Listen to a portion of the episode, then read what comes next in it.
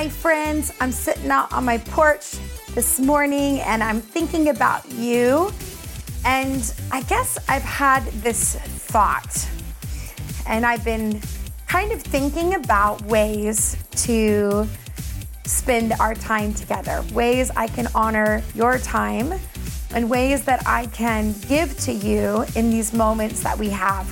I want to make sure that you get something out of each time and that I help you really become the people each of you are called to be. That's my greatest desire.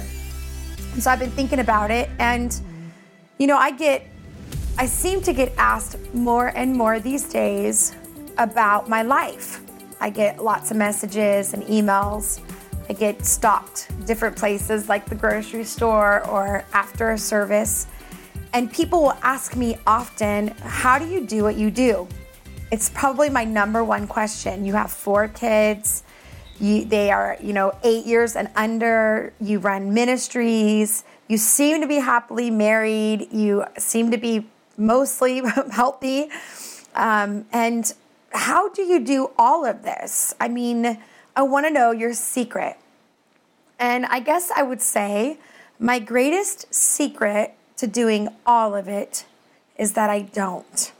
My greatest secret to doing marriage and life and kids and ministry and health is that I don't do all of it. In fact, I have a really strong yes and I have a really strong no, and that changes and grows with the season. But I do have some core values that I live by that I think will help you wherever you are.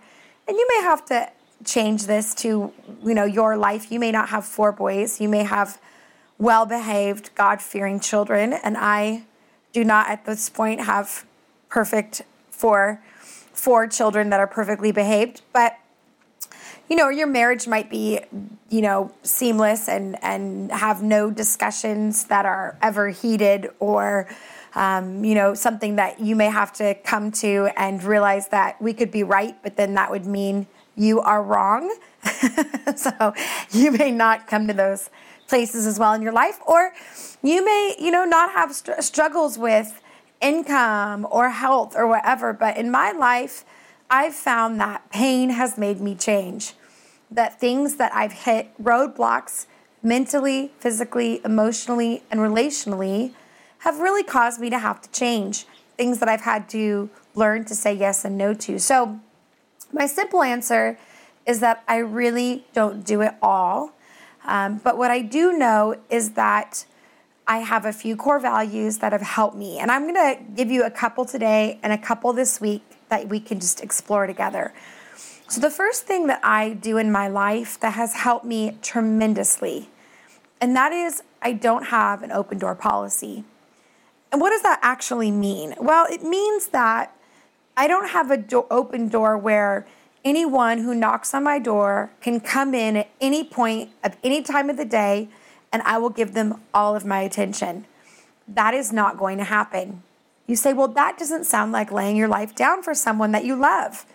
Well, I am laying my life down for people that I love, the children that God gave me and the husband that I chose to give my life to and to leave my life with. So those are my first priority. I wish I had made this up, but somebody had said this to me. When Jesus said, go into all the earth, he meant go into your living room.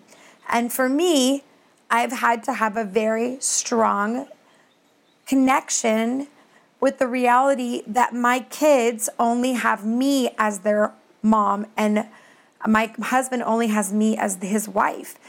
And my attention and affection and commitment to them is very valuable. No one can take that place, and it's very important that I'm available. How do you spell love to a child? Someone once said, T-I-M-E, time. Now, I know I'm a working mother. I work very hard, as most of you do. I'm very busy, and so I have to carve out time. And the way that I carve out time is that I am able to close my door at different times of my day so that there is a sacred, private, and quiet time for my family. I also need time where my kids can ask me questions and I'm not filtering or I'm not hoping that they don't interrupt me all the time because I'm talking to somebody else. I don't want them to always be shushed or ignored, or that they get the second best, but that they get all of me. And so I have to really focus on that. So there are times when I do open my door, and I love to have people over, and it's one of my favorite things to do. I don't get to do it all the time, but I love to have people over. I'm Italian. I grew up in large Italian gatherings. When I lived around my family, I had my family over. We would do things 2 or 3 times a week. And I had one of my family members pop in every once in a while, almost throughout the day.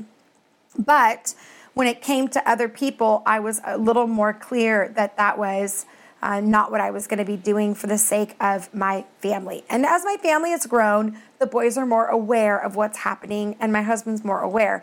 And I have 2 specific people in my life where their love language is time, which means that they need me to look at them in their eyes, listen to them without interruption, and really just sit with them without feeling rushed at that moment. So I've had to really learn to love them well by learning that spells love for them.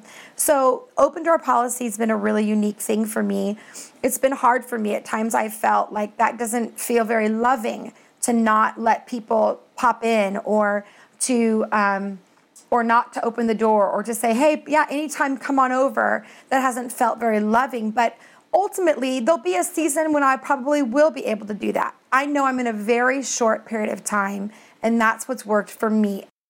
Now we're going to transition to our Radical Growth Day number 4. Let's tune in, and I'll catch you on the other side. Hi, I'm Havilah Cunnington, and this is our Radical Growth Online Devotional. I'm really glad that you're joining me, and if you're just jumping in right now, welcome. We welcome you with us. There is no right or wrong way to do this. Just simply enjoy and hopefully share this with your friends. You can post this video on your social networking, your Facebook, Instagram, even your Twitter, and share it. And people can join in. And I won't be surprised if we have lots of other people jump in during the study. We are going through my new book, Radical Growth, a guidebook to a vibrant life. And I hope that you have it. If you have your book, you can pull that out and join with us, but you don't need it. You can have a journal, bring your Bible and your coffee. And, we only usually talk about the Bible, maybe one scripture, but what I want you to do is open it up and get it open, so when you are studying, it's already out, you've already read, and it will cause you to want to take some more time to read your Bible today.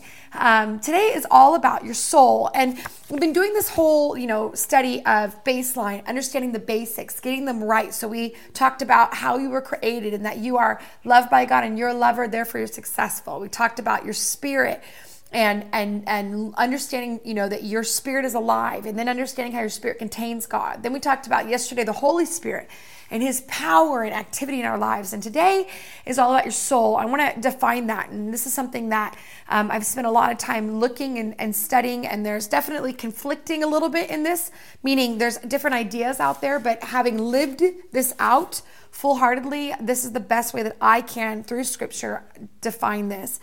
But the Bible says, first of all, turn in your Bibles to Romans chapter 6. Romans chapter 6. C.S. Lewis says, you don't have a soul, you are a soul, you have a body. And I think that's really key. Like, you're a living soul. In Genesis, it says that we are living souls, and we were created with a soul, and that we are made up of a mind, will, and emotion. So the 3 parts to you are that you have a mind. Hopefully, you have thoughts, that your mind holds your thoughts. Your will holds your desires and your determination, and your emotions hold your feelings. And all that combined is unique, and it creates a personality, and it creates the uniqueness of who God's called you to be. But your soul requires growth as well, and it requires fruit as well. And here's what I want to look at. Romans chapter 6, verse 7 says this: for when we died with Christ, we were set free from the power of sin. You are sure, we are sure of this, because Christ was raised from the dead, and he will never die again. When he died once to break the power of sin, so you also should consider yourself dead to the power of sin. So what we've learned is that sin is no longer, we're not bound by it. We're not ruled by it. It's not dominating our lives. Do we have things that we deal with? Yeah, and we'll talk about that. But you want God now. If the Spirit of God's living within you, the Bible says you've been given a new heart. You are a new creation. Old things have passed away. Old habits, old addictions, old mindsets, they've all been passed away. You have a new way of thinking, a new hope, a newfound joy, a newfound freedom, but we've got to live it out. And the hard part is the Spirit isn't where it breaks down. It's usually in the soul is where it breaks down when it comes to rejuvenation and living out this life. Your mind, will, and emotions need to be transformed. And what I mean by that is you have a new mind, you have a new will to live and to live for God. You have new emotions, but you have old patterns and habits, and the enemy also likes to attack those areas. And so it requires transformation. It requires an activity of participating in humbly walking with the Lord, the Holy Spirit, to renew those areas in our lives. The Bible says, in Romans chapter 12, this is the Message version, it says, fix your attention on God.